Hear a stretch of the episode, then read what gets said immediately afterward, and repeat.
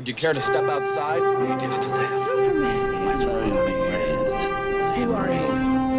The lasso of Hestia compels me to reveal the truth.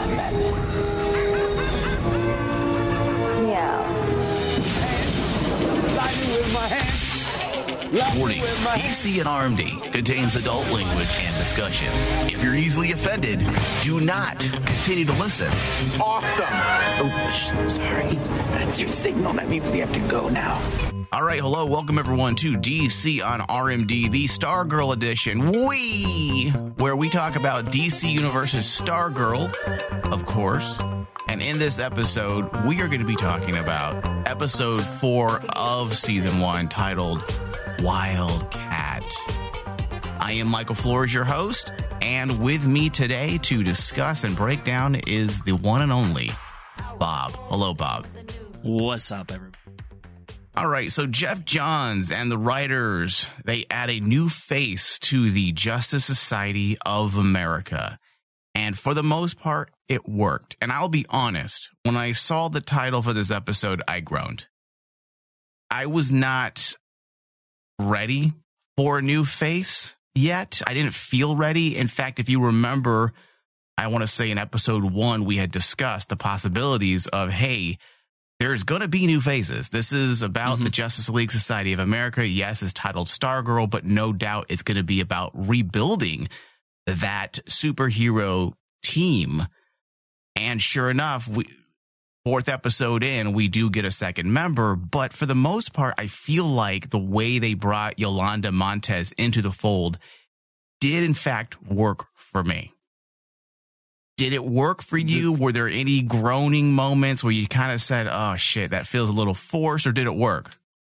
Um, I started groaning just because I didn't want the, you know, Justice League Society the the teenage years, Uh, yeah, and that we were all of a sudden now it looks like we're gonna get that.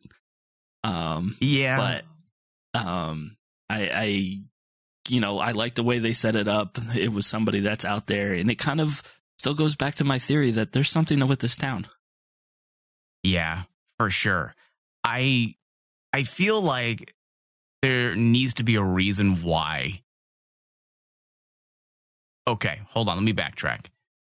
We both had voiced our our thoughts on Justice Society of America the teenage years Mhm. and we didn't want that. But if there's a reason built into the story as to why we are getting the teenage years, let's say they build it into the story Yeah.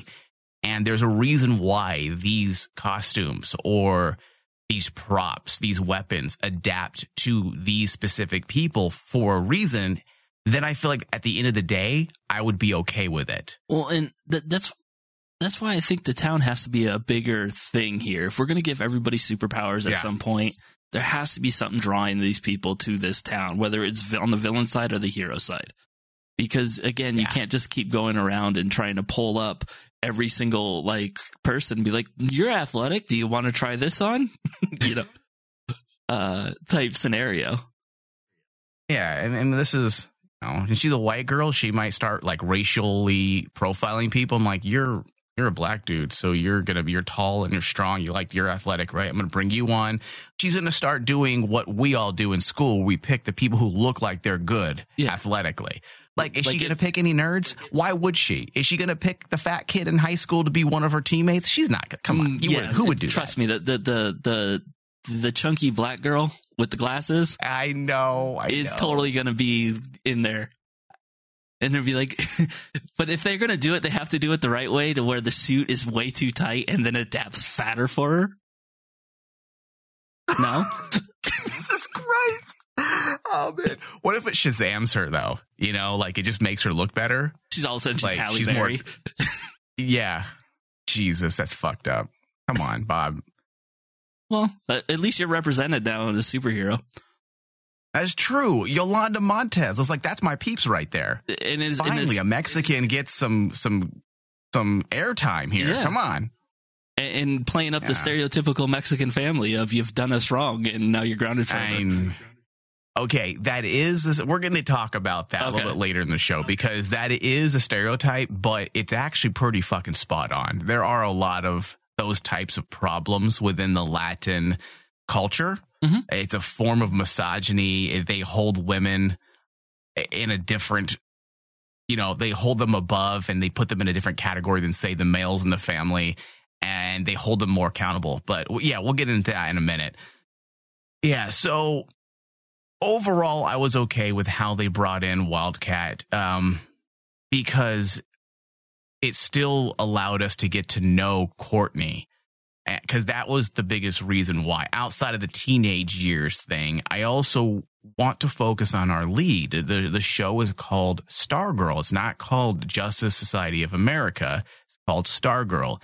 And one of my biggest pet peeves right now when it comes to the superhero shows is you have a show titled, let's say, Arrow or The Flash. And the show's no longer about them, except for maybe five, ten minutes. And then it's about every other superhero that they've introduced over the course of a season.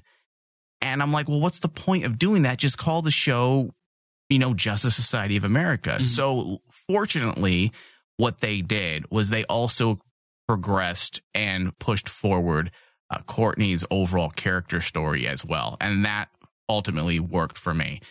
Um, all right. So starting with that teaser, I, I think also worked, uh, giving us Yolanda's backstory really quick and then moving right back to the contemporary narrative. It kept the show from slowing down. That's something else that I was getting ready to gripe about. I'm like, all right, it's called Wildcat. And it happened, what, what I don't- it was three months prior. Mhm. I was like, shit, this whole episode is going to take place in the past. Fuck. Is this what we're going to get? And fortunately, It's the Guggenheim flashbacks. I- oh fuck me, dude. If they did that, I would have probably just raged during this discussion. But luckily, it was all but I don't know three minutes. It was literally the teaser. Yeah. That is smart. I'm glad. You know, my hats off to um, Geoff Johns and the writers that they're not focusing on flashbacks and they're allowing the story to move forward. They were simply giving us that little bit that we needed to understand where this new character, Yolanda, will be at or, or will be in this episode and how it will all work out. So, Bob, before we move forward, what are your initial thoughts on this episode overall in a nutshell? Enjoy it, like it, pass. Um, I, I liked it. I, I I think it wasn't as good as the first couple episodes, but it, they did what they needed to do to establish a new character, give you enough background to make you care about her. Um, again, we'll we'll, we'll get into the the Latin family because I mean Yeah. I've always joked about it. I, I grew up Mexican. So I understood a lot of that shit that was going down. Like I've seen Yeah. that stuff in real life. Uh, so there were some points that, uh, I I definitely, I still hate the fucking brother, but that's another point altogether. Oh, Courtney's brother? Yeah. Him and the fucking Pop Tarts. Yeah. But- I- I'm trying to understand what his purpose is. So far, it just seems like he's comedy relief. But if you're going to include a son, I got to think with these writers, there's going to be a reason eventually. Mhm. There has to be. Otherwise, why have him? I'm not even quite sure if Pat has a son in the comic books. I don't remember. Again, I'm not a big Justice Society of America super fan, so I don't remember or recall all the different stories. Mhm. Um, so I'm hoping that his silliness does eventually turn into something. It means something. Yeah. Um, it's strange though. Speaking of the son, did we even see the mom that much? She was like in what five minutes? Yeah. Amy Smart is definitely a, a with, uh, a with character. You know, the one at the end of the, the credits, like, hey, remember Amy Smart's in this.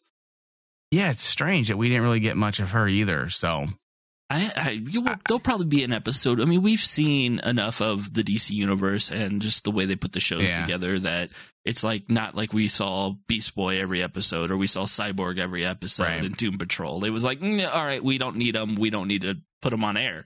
And I always think that's Yeah. one thing that the DCU does better than the CW is don't give a shit about airtime. Just if people are gone and we don't need them, let them be gone.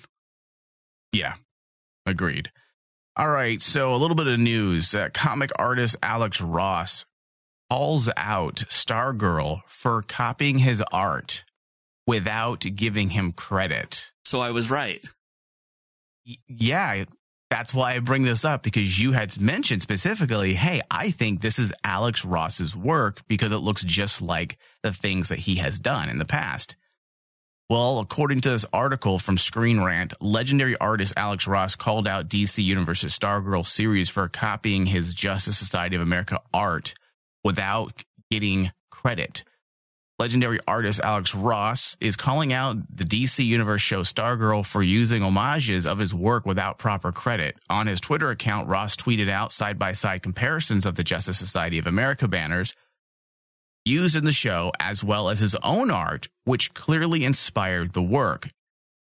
It's extremely strange to see DC Comics not properly credit Ross for his work. Ross did a handful of magnificent covers and occasional interiors for the Justice Society of America uh, run in 2006 by Geoff Johns. Uh, the series featured older members of the original JSA team up with the next wave of heroes, including Cyclone, Citizen Steel, and Wildcat. Now, I do have some thoughts on this, and I'm very curious about yours because I know you're more involved in the whole Comic Con circuit and, and these types of things. Personally, I don't think it's a big deal. If they're not using his specific work, then no credit is needed. He said it first, or he said it himself.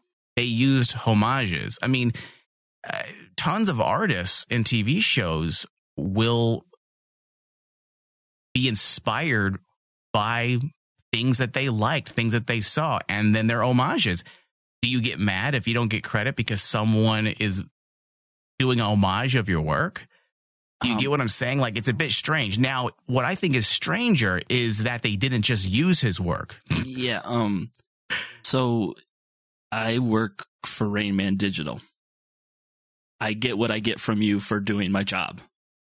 If you reuse my voice in a different show that I'm not on, do I expect credit? No. You paid me for what I do. You can use it any way you fucking want. That's the way I look at this. Alex Ross was paid for his work for DC, right? Like, how are you supposed to, you know, give him credit? It's not like when Jim Lee draws the sketch of Arrow for Arrow, he's like, oh, can I sign Jim Lee at the bottom of it? Yeah.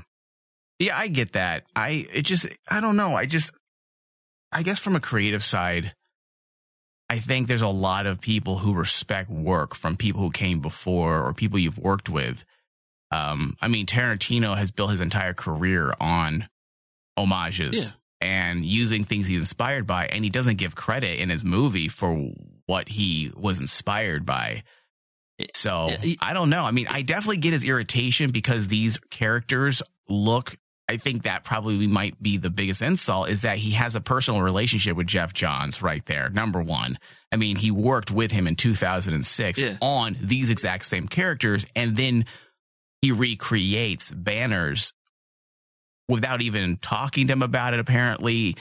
So I feel like there's something else going on as well. Like it feels like something personal. Hey, bro, I'm gonna to I'm gonna bite your work and um, but not use your work. And it also could be a licensing thing. It can be a budgetary thing. Let's say, um, you know, we all know Alex Ross is a big name maybe the price was too steep for the budget to actually use his work, so they just do the Kmart version. But you know, again, I always wonder, wonder, how that works if I've already paid you to do the job. Like, uh, you know, we have our DC on yeah. CW old school promo that I paid that guy to draw. Well, it's right. mine now. I don't have to give him credit. I paid for it. Yeah. It's very strange but also we're dealing with TV. So maybe there's TV. Perhaps in his contract, Alex Ross specifically said, Hey, this work is for the purpose of this comic book. And if it's ever used again in any other medium, then contracts need to be reworked and I need to be paid. Yeah. Well, uh, for example, if I were to, I've paid musicians uh, to compose things that I've worked on and in their contract, it specifically says this is for this project only. If you choose to air it on the radio or use it on another project, then this contract is null and void and we have to rework our negotiation. So that could be the case as well. Yeah. Well, Who knows? Uh, obviously, it feels like a little bit of bad blood there. And um, I don't know, but we'll see what happens with that. isn't parody kind of legal and isn't this part of it you know if you pay you know if you're inspired by a different artist and you do artwork like them doesn't that kind of fall into Yeah. the parody category even though it's not really funny I, yeah, it, it it's it's a strange it's a strange story, but that's why I was so um, interested in it because this is all under one banner. You know, there's Mhm. relationships there. It doesn't make a whole lot of sense to me. I'll, so I'll, uh, we'll see. I'll we'll ask see some of if, my uh, friends. Geoff Johns responds and gives a reason as to why he didn't give credit or didn't even mention Alex Ross in any way. I mean, he could have at least said, you know, special thanks to Alex Ross at the end. yeah Could have done No, something what- like that. they'll fucking add it now So that makes me feel like there might be something else going on behind the scenes. All right, so let's move into the episode. Episode four of season one, titled Wildcat, directed by Rob Hardy, written by James Robinson. The synopsis Courtney sets out to recruit new members to the Justice Society of America. Pat's suspicion is piqued following a bizarre conversation with one of the town's residents. All right, so this episode made me smile quite a bit, and I liked it. It was fun. It was cute. I don't typically use that word very often, especially to describe a show, but it was. This show isn't typically my cup of tea. I think that's pretty clear at this point. I've said it numerous times. Give me the brooding, you know, give me the tragedy type superheroes. Those are typically typically the things that I'm drawn to. But this show continues to capture, in my opinion, the heart of a true superhero story. You have hope, you have optimism, you have goodness. You know, and don't get me wrong, we definitely get our fair share of darker themes and oddities, as was the case with the villains. But Courtney as a character is enjoyable to watch on the screen. Mhm. Um, she comes off as genuinely good, a bit naive, and that's the point. You know, she's young, she's learning this whole superhero thing, but it's charming. Yeah. And I feel like Brec Bess Bassinger is doing a really good job with the role. It's excellent casting. And just to backtrack just a bit, I feel like the only negative, honestly, if I could, if I had to find one for this episode, because I do agree that this episode isn't the strongest and when you compare it to the previous three episodes, it's the fact that we were missing Pat a bit. He kind of took a back seat. For me personally, Owen Wilson has been the MVP of pretty much every episode. you gonna call him owen every week What's that? you gonna call him owen every week Is that not his name? it's luke Oh, Luke Wilson. owen wilson's the one that looks like ellen Owen is the more popular brother, yes right? it is Yeah, maybe that's why. Sorry, Luke Wilson. Love you, bro. You're doing a great job. Trust me I- Maybe I'll remember your name yeah, eventually. by the end of it episode 13 you'll got it Yeah. I wouldn't bank on it.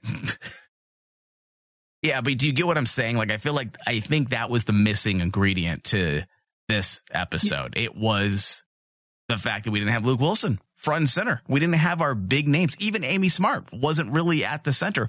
Our main villain was not at the center. It- all three big names, Neil Jackson is the name of our lead villain. They all took a backseat this episode and, you know, made room for the up and coming, yeah right? The up and comers. Well, I think sometimes you have to do that. I mean, you can't have them eh, because uh, eventually you know that some of these people will move on and they're going to have to hold the show on their own. So it's like, all right, let's let's hook the people in for the first three episodes, you know, and have them do this duo, you know, tag team thing of running around together. And now this episode they separated them and let them do their own things, and you know, just to kind of take the training wheels off and let her do her thing. I mean, but you kind of had to do it because she's going behind his back at this point. Yeah. No, it worked. It did make sense. Um, you're right. We need to see Courtney kind of go off on her own since this, you know, she is the hero of the story and Pat is the sidekick. So she's going to have to make those leadership decisions. Plus, it made for an interesting, you know, smaller story. It took up maybe six, seven total minutes of screen Mhm. time.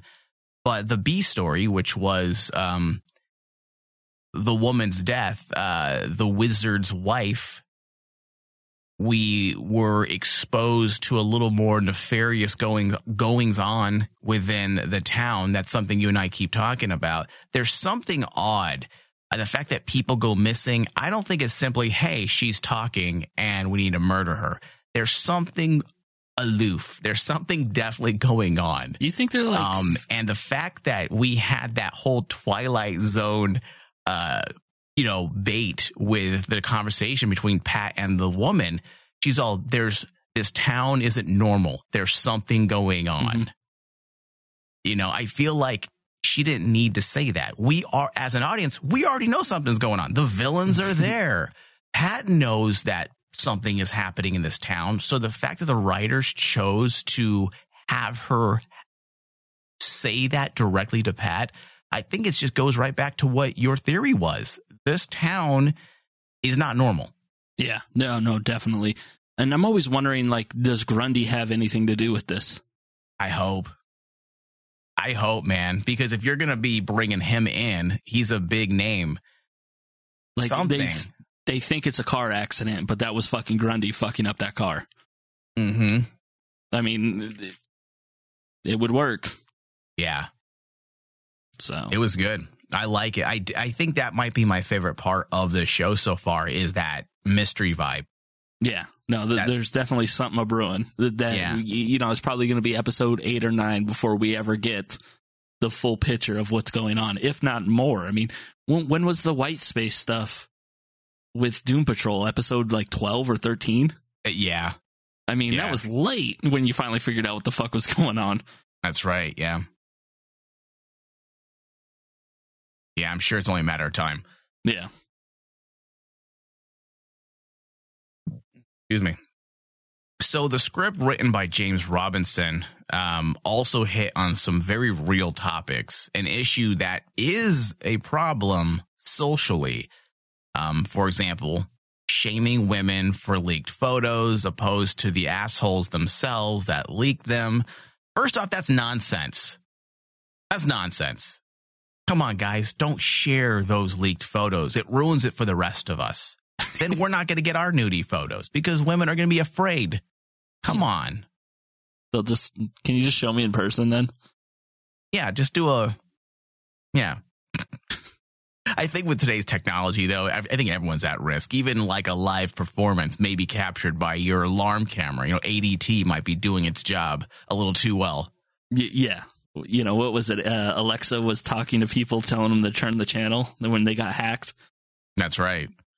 So yeah, you might be thinking you're uh, scot free, and your Alexa's taking pictures of you in the shower. Dude, that would be appalling. That would be so scary and just fucked up. But seriously, though, if someone did this to one of my nieces or if I had a daughter, I'd break their kneecaps. Would you ever blame your daughter, Bob, for leaked photos? That's a tough one. I'm hoping to teach my daughter not to take pictures of her titty. Well, Um, I mean, if she has a boyfriend, I mean, isn't that something they're going to want to share with someone they're with, right? I don't know. Like that's the weird technology thing that you know is past my age at this point, to where I'm not. You know, what am I? I'm eight to ten years older than most of my other hosts. Yeah. I was out of that phase of like, hey, send me a picture of your boobs. Here's my wiener. Yeah, see, Um, I don't get that. Like, I definitely, I think we're both old enough to kind of be like baffled by that. I'm never gonna take a photo of my junk and be like, "Hey, check it out." But Like, I will don't- Google junk and send you somebody else's. Oh, see, that's a good idea. I I used to do that just messing with Angelica. Like, I'm gonna send you dick pics, and I would send her like giant black dick. She's like, "I didn't know you were black." Like, yeah, So, check it out. But yeah, I, yeah, I, um, uh, back to the daughter thing. I, uh, man, I don't know how I'd react. Like, yeah, I would probably be pissed at the boyfriend, but uh, I'd also look at my daughter, going, "Jesus, I, I thought I raised you better." Don't Yeah, I mean, shit. I mean, I get that. I, de- I do understand that, but I definitely wouldn't shame them the way No, Yolanda was shamed by her family. I would be like, hey, listen, you need to be smarter than that. Don't.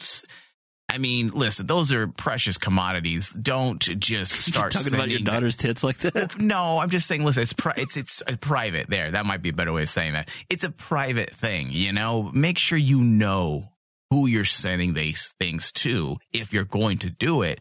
Mhm. And hopefully, as a parent, you never get to that point because you would teach them, you know, to have some common sense. But if for whatever reason, you know, they do end up doing such a thing, I mean, I just don't feel like we should shame uh, the the, the woman for No. sharing something. But that was the point of the teaser. You can tell that even the character Yolanda, she she wasn't quite sure she wanted to do it, and the way they directed that scene, it didn't make her look like she was just some you know loosey goosey slut just giving off tit shots to random dudes. It, it- it was something that kind of caught her off guard. She wasn't quite certain if she was going to do it, but then she looked at the photo of her boyfriend and you can tell by her face, she's all, you know what? I can trust him. I love mm-hmm. him. This is something I want to do for him. So they did a great job directing that scene, and the actress that plays Yolanda did a great job capturing that scene and giving us the proper impression or conveying the proper vibe of that scene.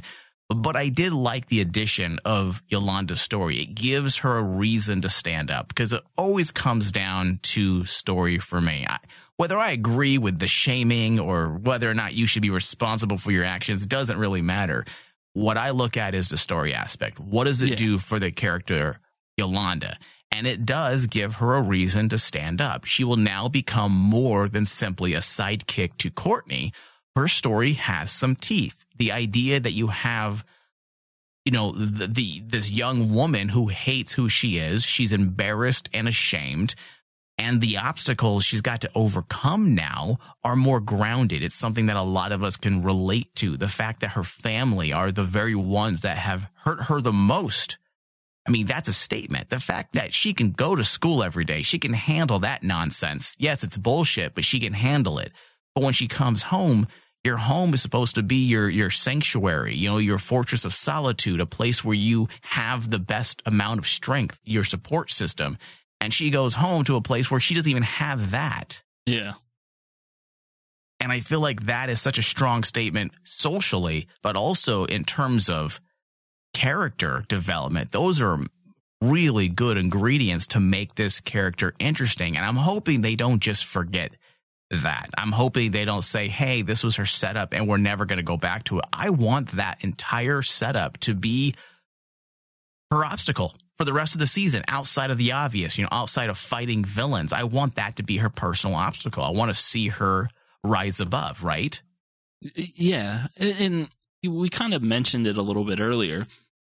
Um, part of the reason I bought it, you know, was because she is a Latina, Yeah. and I've been around enough Mexican families in my life that I've seen this reaction and friends having to go to church every week because of something stupid they did because the mom, you know, chasing chasing them around and you know, you, you've done this family wrong. You've done wrong by God. You have to, you know, do better. And, you know, you've shamed the family. And I've, I've seen this shit in real life. So I bought every moment of it. Yeah. No, I it's very realistic. Surprisingly, they captured that entire issue within that culture pretty fucking pretty fucking great because that is a thing in Latin American culture. It's a form of misogyny, both male and female ascribe to it. The mother and the father, they hold the daughter to a different set of values than say a male sibling. It absolutely happens. I've seen it happen in my family. And I'm not saying all Latin families do that, but the point is clear. Look at the disdain the father and the mother both had Yeah.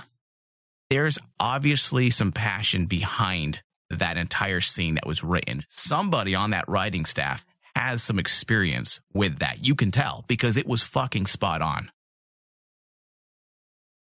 And we talk a lot about agendas, you know, writers, showrunners wanting to tackle socially relevant headlines or issues. this is the proper way of doing it because it doesn't feel naive. Uh, many times on the CW, we get these awkward social commentaries that feel like they were written out on the back of a Cracker Jack box. Like they weren't fully thought out. Like the writers involved didn't really have an experience. They just wanted to say something important and get a pat on the back for being such a good person. You mean like they went to the Wikipedia page for gay and lesbian issues and wrote word for word what happens in those things? Right. Or have a gun episode and never really truly commit to any one idea. They commit to 25 different ideas because they didn't want to offend anyone. Because they went to the gun control Wikipedia page and what does it say? It says Yeah. these people want this, these people want this. So Yeah. let's put it all in there. Yeah. The writers here committed to an idea. They knew something about it. And it's going to work in the long run for this series as well as this character. So I'm glad they did what they did. It was Yeah. Definitely, a good way to peel back those layers for one of our new characters.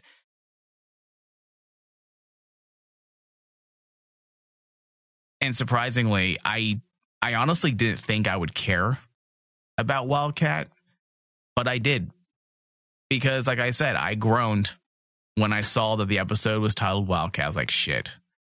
So good job, Stargirl team, for actually making me care about this character, even though her her let's be honest, her costume is kind of kind of silly. The helmet does is not very cool. What what do you think about that? That that that is uh that looks like one of those one size fits all masks that they put on. Well, it kind of was, wasn't it? Wasn't it? It- yeah, I mean technically. Um but it, it, yeah, it just it's it's a weird there there was a lot of Black Panther vibe in it. Like it Mhm. was like watching a bootleg porn Black Panther. Oh, geez. Like uh, you go to Pornhub and search Black Panther, and that's what would come up. That's the costume, you Yeah. know, because it kind of even had the purple, you know, um, kinetic energy thing that the, the Black Panther had. Um, the, the, yeah, the costume, the cow, I think it was the cowl was the main part. The cowl helmet Cowl. thing would just did not work for me. It, it just, it seemed like it was some gold paint away from being a Mardi Gras mask, like an oversized Mardi Gras mask. Yeah, it was it was the cheekbones. I think that uh, the cheekbone area, that's what really bothered me. Something about that. It was too it's too curved, too angular, and it just looks like a, a toy mask. Yeah. Yeah. No, it, it wasn't. I mean, the costume was honestly distracting at some points. Yeah. So, I mean, if, if there was a negative about the Wildcat character, it was the the costume. But you know, you, you talk a lot about the the heart of the show, and you know the the whole point of hope and having fun, and you know those are things that I loved about Flash at the beginning of it. And you Yeah. know they lost their way, and even like those stupid like training montage thing. It just reminded me of why superheroes are so cool. I mean, Yeah. especially when they're not like born that way that it, this is something that they've turned into because Mhm. i mean that was one of my favorite parts of shazam you know when they're trying to figure out what shazam's powers were and he's like yeah. i'm invisible and he's like i can't see you where are you Yeah. you know that kind of shit is funny and they're like uh you could always land on your feet you have to jump wait what you know um yeah. you know, the- see, that- that you're type right. of- you're right. that type of scene is it makes you remember why you like comic book characters. Yeah. We don't always need the brooding and serious. Something like this is fun. I agree. I, that moment where they were reading the Wikipedia page essentially uh, of Wildcat's abilities was fucking amazing. I was like, Yeah. this is fucking great because this is exactly what people would do. If we were to find a costume of, say, let's say Superman existed and we're like, hey, according to his wiki page, it, this is what you can do. It's good. It's spot on. I love it. Yeah, it definitely works, dude. But Yeah. doubling down on that idea just a bit with the costume and trying to figure out what Wildcat is capable of doing, I will say that's one of the greatest things about this show so far. The fact that they have made the masks and the staff the fact that they are essentially adaptive and responsive to its user, I'm assuming Mhm. all of the costumes will be the same way. It bypasses the need to see them slowly train. You know, because one of my biggest problems with superhero shows is you introduce a new hero, they have no experience in fighting, they've never even thrown a punch, and in two episodes they're jumping around doing flips and and taking a hit like a champ to the face. Whereas this idea, it just bypasses the entire thing. The fact that Stargirl can even fight is because the staff is adaptive to her. It's it's doing some of the work for her. Yes, Mhm. she is athletically inclined, but the staff is assisting. And same thing with the mask. The mask adapts and it helps them with their superhero abilities.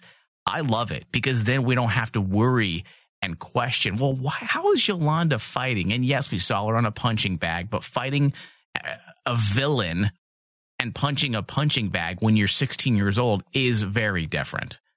So the Um, fact that they use that little gimmick, that little cheat, I guess you can call it, I love it because it does away with the suspension of disbelief that you need to accept that they are super elite fighter badasses. You just you just go with it because of that.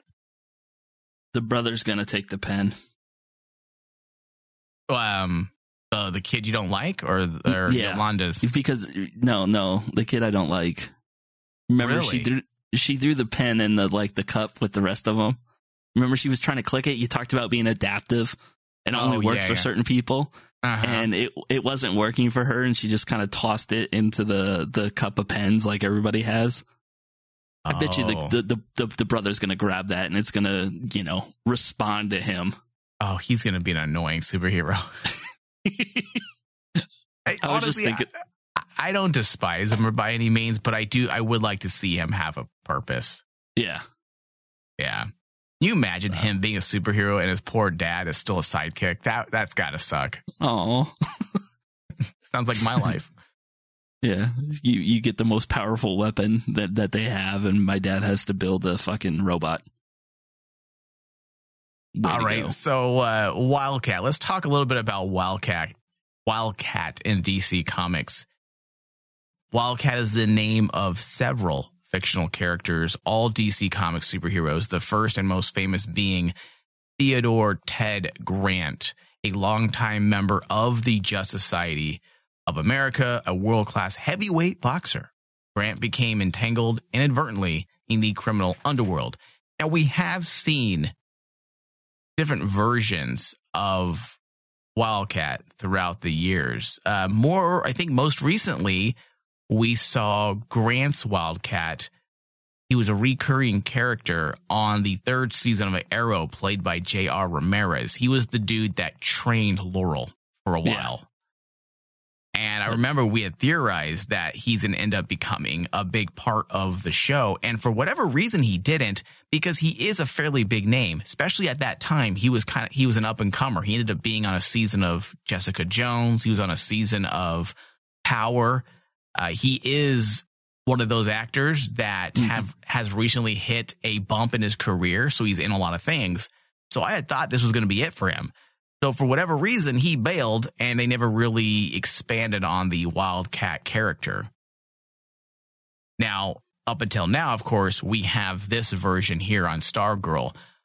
And let's see here. Yolanda Montez is, in fact, a real character. She isn't made up. They're not just pulling shit out of their, out of their ass. Uh, in the comic book, she's actually born with metahuman powers and she is directly connected to the villain Dr. Benjamin Love. So whether or not we'll see that character remains to be seen. Um, but they are taking some liberties, and I'm okay with that. How do you feel being a comic book nut job, Bob? Are you okay with um, writing teams on shows taking liberties like that? I, I th- yes, uh, as long as the heart of the character is there, I could care less how it gets there. You, Yeah. you know what I mean. It doesn't have to be a word by word copy, you know, or screen, you know, um, exact replica of whatever was in the comics. If they get the character right, you know, I don't care if they change color. Yeah. I don't care if they change a sex, a relation. If the heart is there, if the passion is there, if those things that made you believe in this character are there, I could care less what you do with them. Yeah. I'm pretty much the same. I know there are some sticklers out there that will cry and throw a shit fit if something is different. But first off, like most well, of us under think about when they're like, "We're gonna make James Bond black." It's like, uh, Idris Elba's a fucking a- excellent actor. That's awesome. yeah. Well, he shouldn't be black. Well, why not? Like, you want good actors to play James Bond. Who gives a shit? Yeah. I feel the same way. As long as the the heart, you're right. As long as the heart is there. And I feel the same way with adaptations, you know, books being made into movies. I don't expect it to be the same. In fact, many times I don't want it to be the same because I want a surprise when I go into the movie. I want to feel like I'm seeing something new. But as long as you capture the ess- essence, if the writers and directors understand the characters they use or the material they're adapting, if they understand it, that understanding will be conveyed uh, when we all view the finished product. Yeah. So that's mo- that's more important than anything. The understanding of the characters. That's the most important thing. Here's a secret. Rudy isn't a real movie. Most of that shit was made up. It's but real. The idea was the same. um, uh, like I don't know how many different like. That's why they say based on a true story yeah. because they have to Hollywood shit up or it doesn't sell. Yeah, most people's lives are very boring, even if it inspired a true story. So, yeah. All right, so we did see a new villain this episode Dr. Ito, also known as the Dragon King. This guy's pretty cool. I am hoping we see a whole lot more of him because I read up on his background here. Dr. Ito is a deadly and mysterious hooded doctor commonly known as Dragon King. He is a controversial scientist who has been experimenting on himself and his victims since the 1940s. Now, this is from the DCU Stargirl page. So, this is actually compliant with what they're actually doing. This isn't just comic book information on his background. Uh, the Dragon King also altered his DNA to become a human reptile hybrid. His human name is Dr. E- Ito. However, very few people refer to him as such. Hmm. I like this character. He is a little more dangerous and he seems a little less predictable. Uh, and even though I enjoy the hell out of Icicle, we understand what he's about for the most part. They did a great job setting him up in the previous episode. But now let's see some new faces that we aren't quite sure what they're willing to do. Now he did make it a point to say that he is loyal and that he's not he's not unloyal like he said what dra- um the magician dude, the wizard, and he mentioned another character that we have not seen or heard of yet, and it was, I believe, Shade. Was that the name he brought up? Yeah. He says, I am not like the people who are unloyal, like uh, Shade and the wizard. Now, Shade is an interesting character. Whether or not we're going to see him or not it remains to be seen. But he comes with some really dark lore. And it would be interesting to see him. I just don't know if we're going to have room for yet another supervillain like this. According to his DC background, the Shade eliminated all the light in Keystone City by means of a special machine, has developed a connection to the Shadowlands, a realm of primordial darkness and nightmare. This connection allows Shade to fashion illusions and manifest true terrors made up of pure darkness from the shadows around him. That sounds pretty wicked. I would not mind seeing that, but I kind of got the idea he was dealt with already. Like he was killed, right? Is that kind of the vibe you got? Yeah. Um, I- you got me starting to look up fucking Dragon King shit, and I wish I wouldn't have. Uh oh, did you get did you hit some spoilers? Yeah, definitely hit some spoilers. Yeah, I avoid those. I'm only I only went to the page where DCU was was promoting the character. Oh. so I yeah, figured they would somehow, only somehow I ended up on uh, Stargirl Wiki, and it's like a new generation of Justice, and they have all these characters. I'm like, hmm, let me click on this. Oh, that's who that is. Okay, I'm gonna stop clicking on characters now. Yeah. If I don't know about the character, I try not to read too much about them because well, of that yeah, very no, it, it's it's fun for us. Again, being somebody that knows way too much about way too many characters that have a whole set here that I really don't know shit about. It's awesome just to learn and not have to worry about whether they got it right or wrong, it's okay, cool. I, I understand what you're doing. You, you're setting up your character. This is great.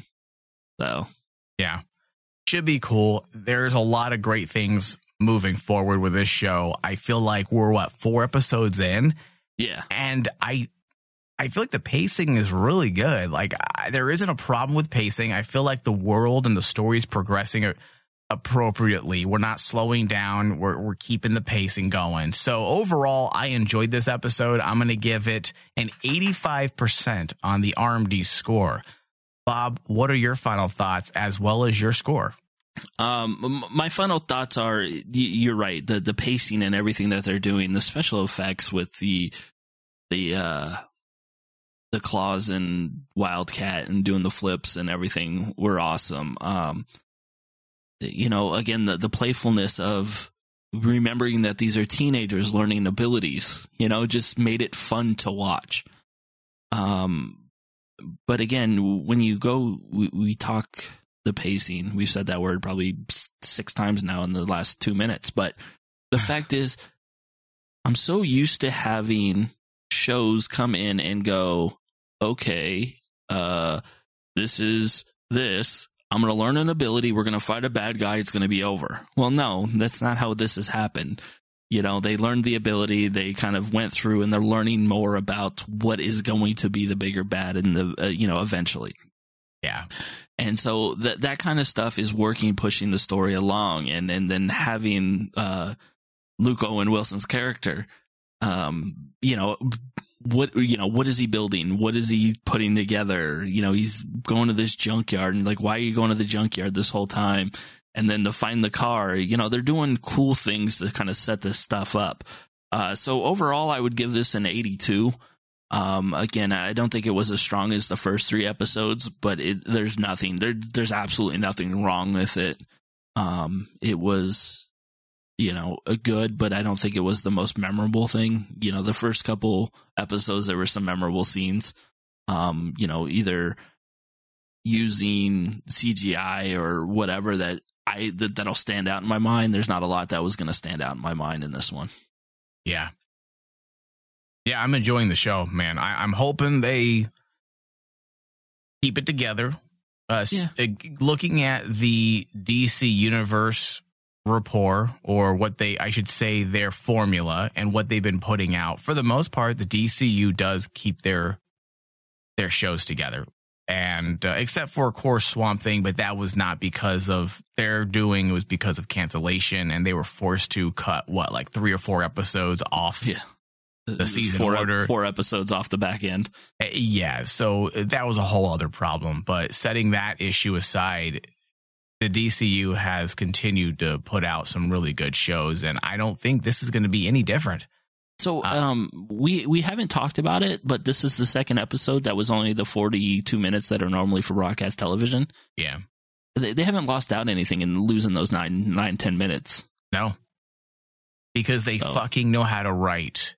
It's all about writers. That's all. Yeah. It's always about writers. If you have a team that knows what the fuck they're doing, it doesn't matter. You can deliver something gold in 40, what, a 47, 45 minutes. So, and the ratings are holding up. In fact, because there is a lot of positive word of mouth, seems like the ratings are going up.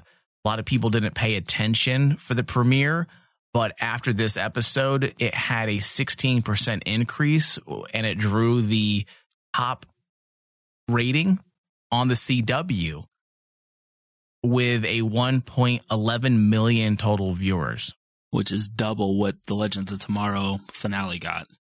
Yes. And they said it also beat out the Flash's best in season finale. So mm, raise your bar. well, dude, this show has the ability to as we had said, it's going to turn heads because it's a DCU production. It, it's going to turn heads. People who aren't subscribed to the, you know, the $6 a month DC Universe app are now going to be exposed to this show that normally wouldn't. And now there's going to be word of mouth. There's going to be kids that are talking about this at school, telling their buddies to watch it. In fact, I know firsthand we have uh, about a half a dozen listeners have already reached out saying they had no interest in watching the show, but now they are because we are covering it and because we have talked about it favorably on these shows. Now, if a half a dozen people have reached out, we already know a lot of people don't reach out. Yeah. So, how many other Yeah. people now from our side of things are now giving the show a chance or will in the coming months? Yeah. You're welcome, DCU. Give us Yeah. screeners. All right. So this does bring us to the end of our show. I want to thank everybody for listening. Remember, you can find us on Stitcher and iTunes. Just search DC on RMD for our DC content. If you just want the Stargirl edition, then you can search DC on RMD, the Stargirl edition. Thank you, Bob. Thank you, Mike. Who are you bitches? Mother of God! Would you look at the time? When you came here, you had an hour.